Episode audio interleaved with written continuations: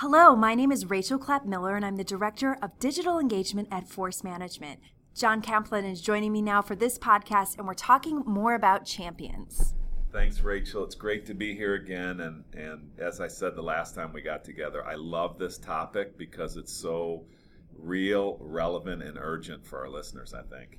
And we did receive a lot of great response from our last podcast on developing champions. So today we're going to dive into testing champions. Yeah, I love this topic of testing champions because, you know, it's a topic that many people wrestle with. Um, but before we get started, let's level set our listeners on the definition of a champion. And we at Force Management have a very, very specific definition of a champion.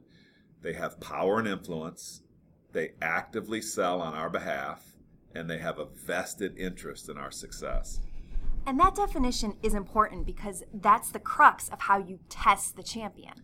I like to talk about the evidence behind this. And so, really holding yourself accountable to the evidence. And there's really two ways to test this evidence, both internally and externally. So, internally, we hold ourselves very specifically accountable to the definition of a champion. So, those three things I just said they have power and influence. They actively sell on our behalf, and they have a vested interest in our success. Yes or no, and what is our evidence? And that's what I'm talking about when I'm talking about kind of internally.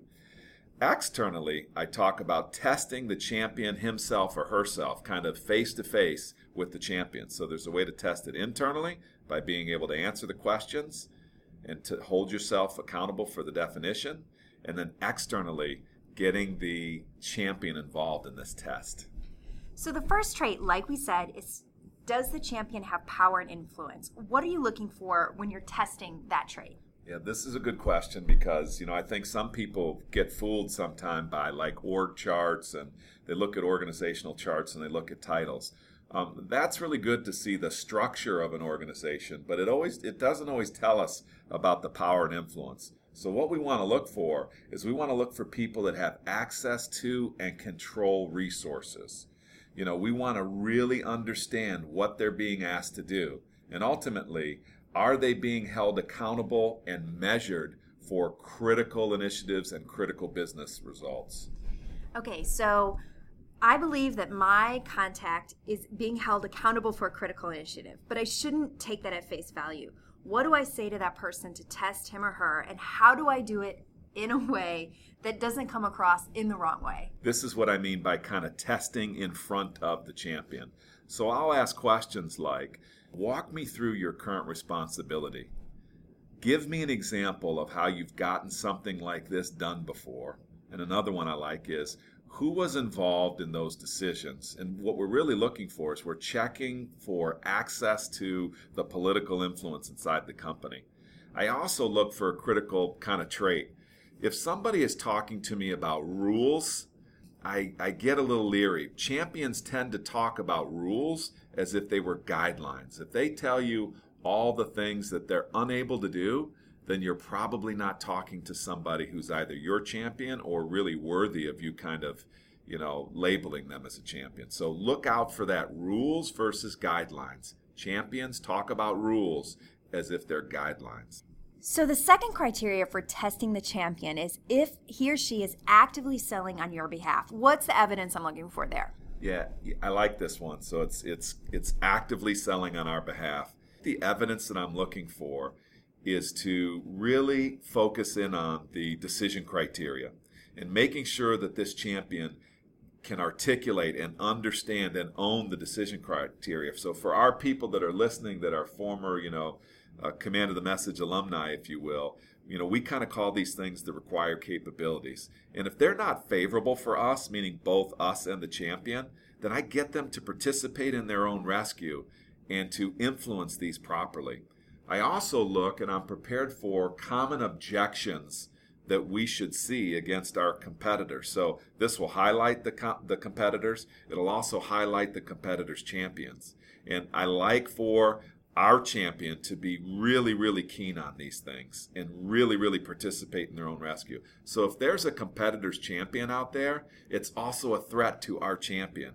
And we just want to make it very clear to them that they have to participate in their own rescue.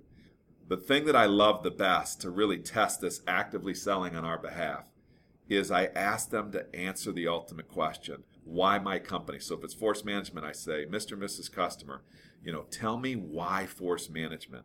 What I'm really looking for is the answer to the four essential questions. What problems do we solve?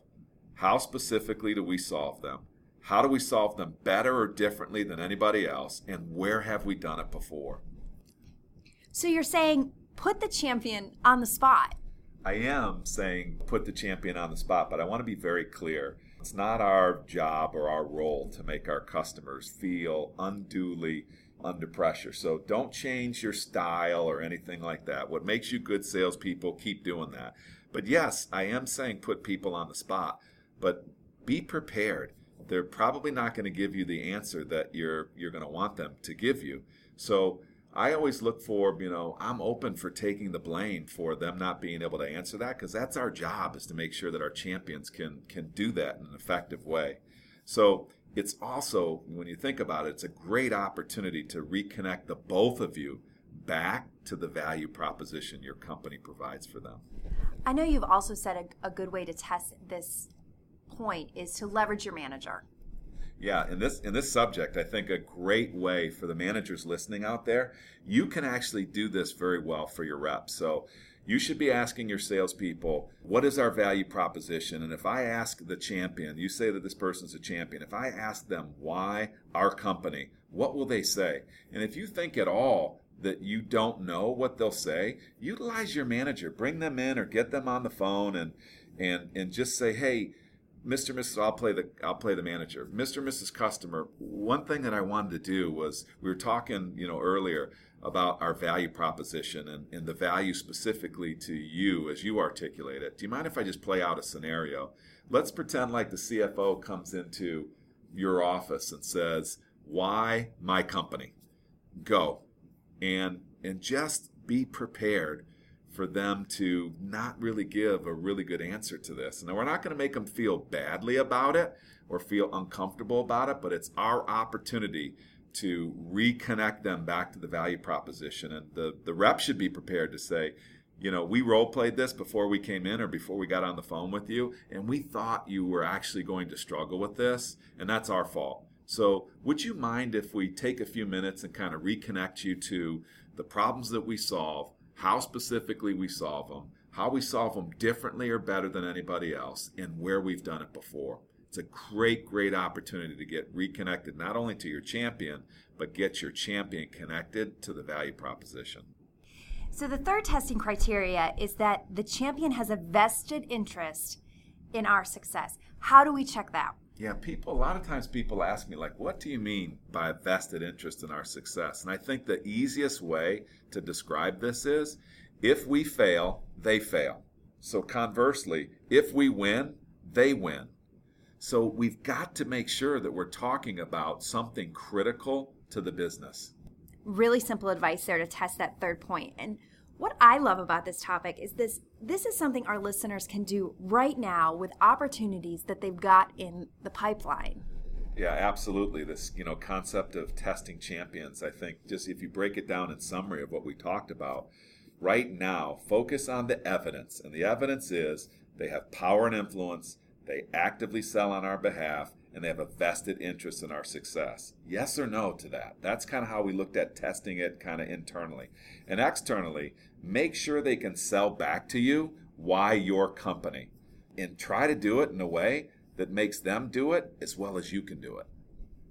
Thank you, John. Thank you all for listening. We've received some great feedback from you on these podcasts. Keep your ideas coming. Find us on Twitter and on LinkedIn, and make sure you subscribe to our blog on forcemanagement.com.